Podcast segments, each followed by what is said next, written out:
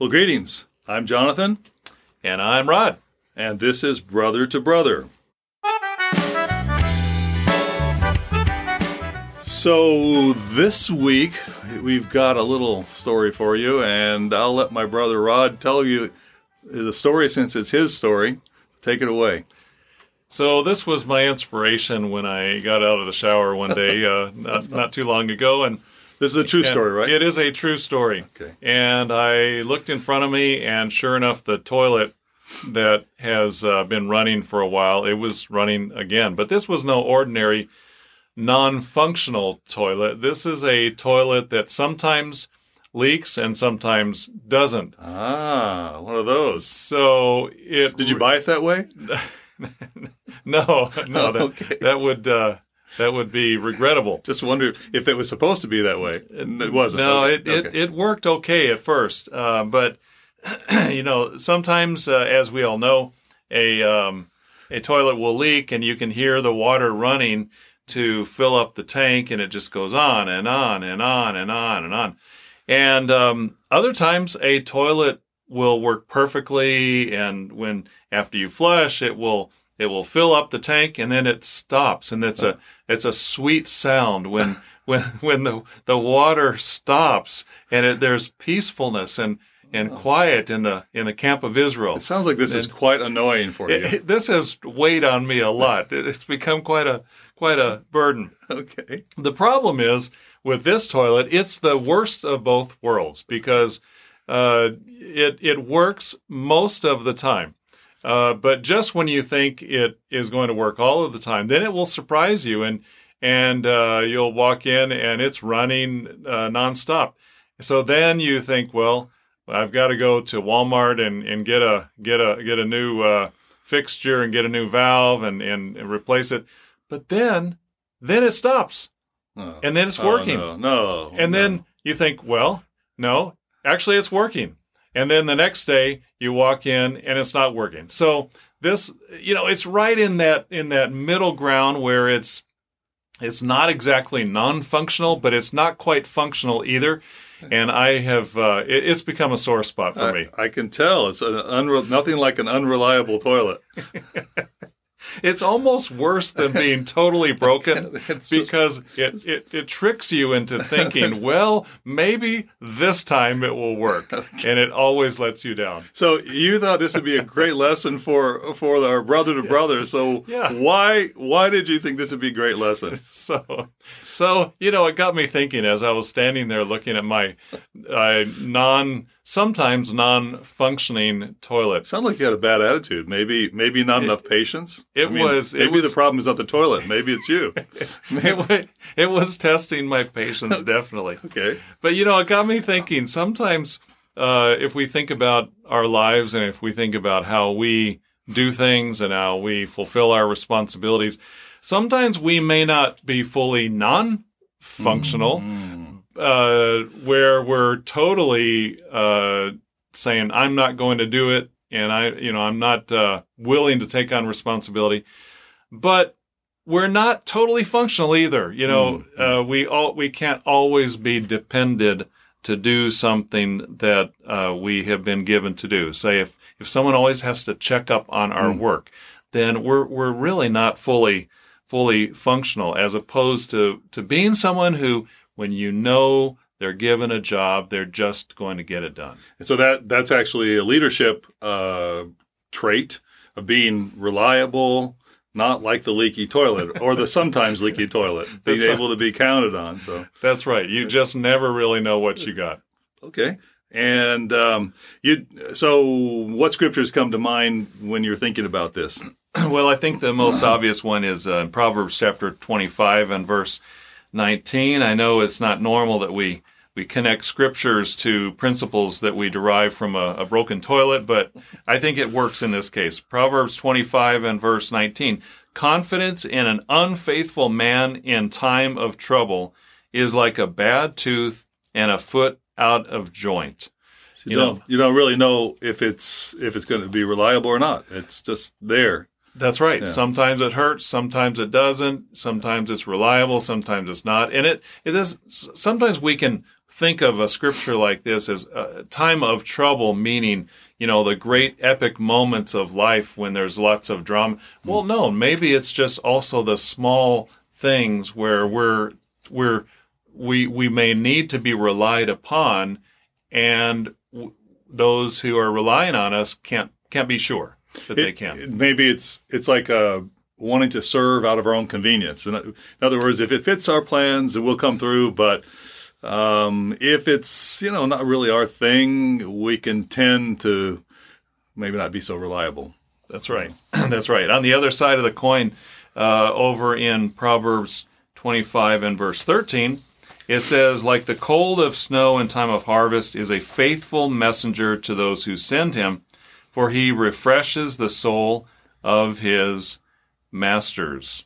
So the point being there is that when you know that if you're in a situation, a position where you, you need to depend on others, and it could be in any any all kinds of different relationships in the church. It could be in our own homes. It could be our with our mate, uh, with our children, with our parents. You know those different types of relationships. When you know that if someone says they're going to do something, it's as good as done.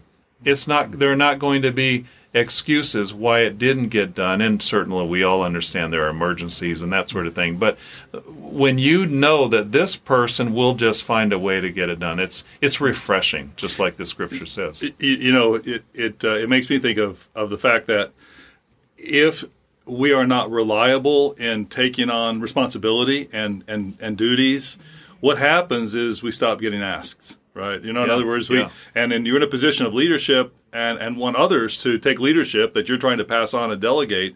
Um, when when you find somebody is not reliable, you stop asking them Yeah. you know and then opportunities are lost because because you can't you just can't know so it's certain, definitely a, a leadership trait uh, reliability is for sure That's right. Absolutely. so there was um, when you mentioned this and you brought this up and you were complaining so bitterly about your leaky toilet as, as- uh, Complaining. This was a well, I, this well, was a, a major major issue in my life. I- what could I do? I've got to wonder if this this is not in your life, so you can learn patience. And so, and so maybe it's not the, the toilet's problem. Maybe this is you know your problem. Maybe it's a it's a user problem. It's a user. a problem. user issue. Well, when you brought this up, it, it reminded me of one of my favorite stories by Elbert Hubbard. Elbert Hubbard was uh, back in the late 1800s was known for his uh, let's say business acumen and and in philosophy. Mr. Armstrong talked about uh, uh, Elbert Hubbard in his autobiography or wrote about him, and so there's this famous piece that Elbert Hubbard wrote that um, had to do with the, uh, the the war in Cuba. It's called "A Message to Garcia." And when you brought this up, I said, "Oh, let's read this story. It's a little bit long, but hopefully uh, our audience will appreciate it." We've got all afternoon. We we're not going anywhere. That's I mean, right. And- and you're not going to fix that leaky toilet anywhere. That's right. I don't want to. I don't want to go fix that toilet. So, So I- let's just go ahead. Okay, so I, I'd like to read this, and uh, here we go. In all this Cuban business, there is one man stands out on the horizon of my memory like Mars at perihelion. When war broke out between Spain and the United States, it was very necessary to communicate quickly with the leader of the insurgents. Garcia was somewhere in the mountain vastness of Cuba. No one knew where. No mail nor telegraph message could reach him. The president must secure his cooperation and quickly. What to do? Someone said to the president, There's a fellow by the name of Rowan will find Garcia for you if anybody can. Rowan was sent for and given a letter to be delivered to Garcia. How the fellow by the name of Rowan took the letter, sealed it up in an oilskin pouch, strapped it over his heart, in four days landed by night off the coast of Cuba from an open boat, disappeared into the jungle, and in three weeks came out on the other side of the island, having traversed a hostile country on foot, and delivered his letter to Garcia, are things I have no special desire now to tell in detail. The point I wish to make is this. McKinley gave Rowan a letter to be delivered to Garcia. Rowan took the letter and did not ask, Where is he at? There is a man whose form should be cast in deathless bronze and the statue placed in every college of the land. It is not book learning young men need, nor instruction about this and that, but a stiffening of the vertebrae which will cause them to be loyal to a trust, to act promptly, concentrate their energies, do the thing, carry a message to Garcia. General Garcia is dead now, but there are other Garcias. No man who has endeavored to carry out an enterprise where many hands were needed, but has been well nigh appalled at times by the imbecility of the average man, the inability or unwillingness to concentrate on a thing and do it, slipshod assistance, foolish inattention, dowdy indifference, and half-hearted work seem to be seem the rule, and no man succeeds unless by hook or crook or threat or he forces or bribes other men to assist him, or mayhap God in his goodness performs a miracle and sends him an angel of light for our sitting now in your office, six clerks are within call. Summon anyone and make this request. Please look in the encyclopedia and make a brief memorandum for me concerning the life of Correggio. Will the clerk quietly say, Yes, sir, and go about the, go do the task? On your life, he will not. He will look at you out of a fishy eye and ask one or more of the following questions Who was he? Which encyclopedia? Where's the encyclopedia? Was I hired for that? Don't you mean Bismarck? What's the matter with Charlie doing it? Is he dead? Is there any hurry? Shan't I bring you the book and let you look it up yourself? What do you want to know for? And I will lay you 10 to 1 that after you have answered the questions and explained how to find the information and why you want it, the clerk will go off and get one of the other clerks to help him to try to find Garcia and then come back and tell you there is no such man. Of course, I may lose my bet, but according to the law of average, I will not.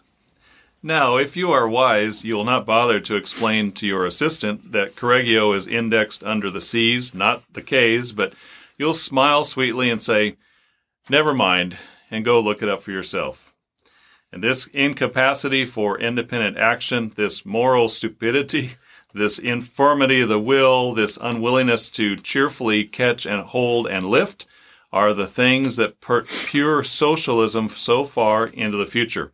If men will not act for themselves, what will they do when the benefit of their effort is for all? A first mate with knotted club seems necessary and the dread of getting the bounce Saturday night holds many a worker to his place.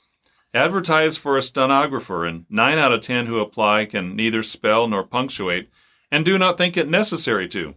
Can such a one write a letter to Garcia? You see that bookkeeper? said the foreman to me in a large factory. Yes, what about him? Well, he's a fine accountant, but if I'd send him uptown on an errand, he might accomplish the errand all right, and on the other hand, might stop at four saloons on the way, and when he got to Main Street, would forget what he had been sent for. Can such a man be entrusted to carry a message to Garcia? We've recently been hearing such maudlin sympathy expressed for the downtrodden denizen of the sweatshop and the homeless wanderer searching for honest employment, and with it all often go many hard words for the men in power. Nothing is said about the employer who grows old before his time in a vain attempt to get frowsy ne'er do wells to do intelligent work, and his long patient striving with help that does nothing but loaf when his back is turned. In every store and factory, there is a constant weeding out process going on. The employer is constantly sending away help that have shown their incapacity to further the interests of the business, and others are being taken on.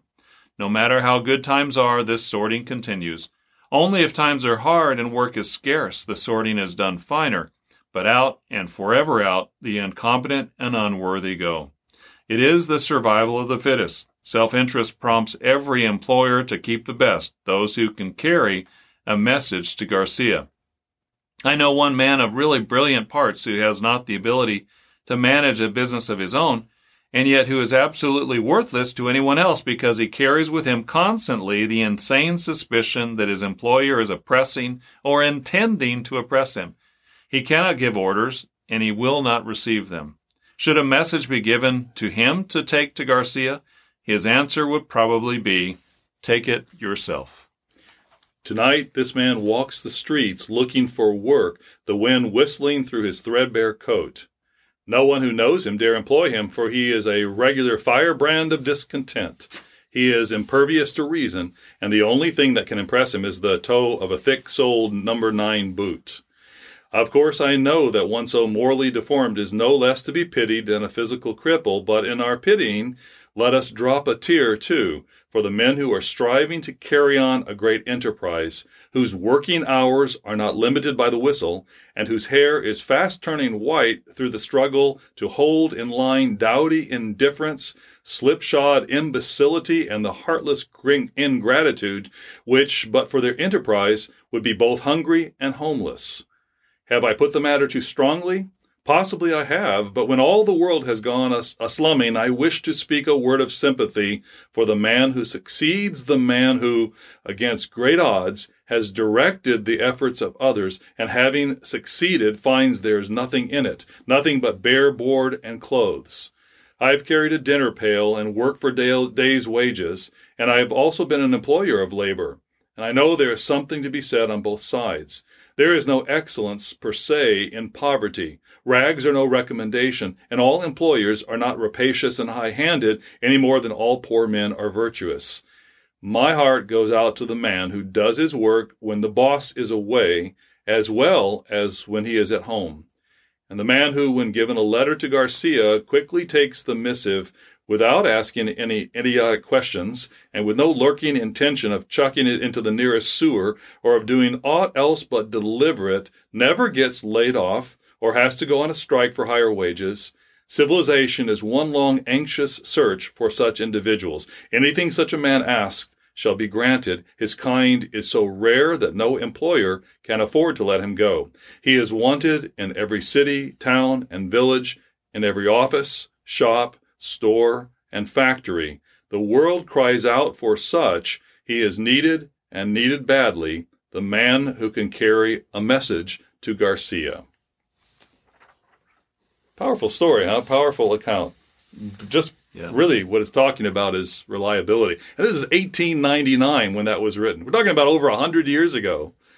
Yeah. And this theme of the importance of reliability, unlike the leaky toilet, that's, right?